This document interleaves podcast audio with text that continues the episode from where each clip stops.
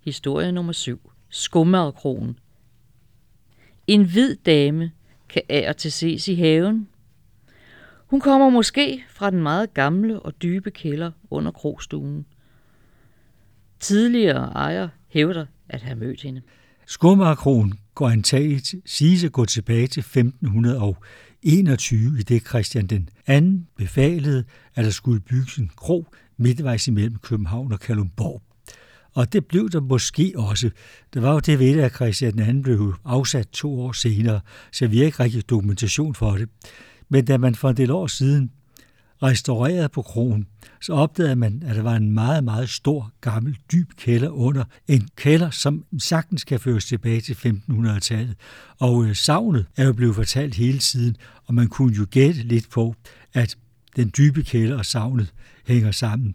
Den dybe kælder har simpelthen været kronens køleskab til opbevaring af fødevarer i større mængder.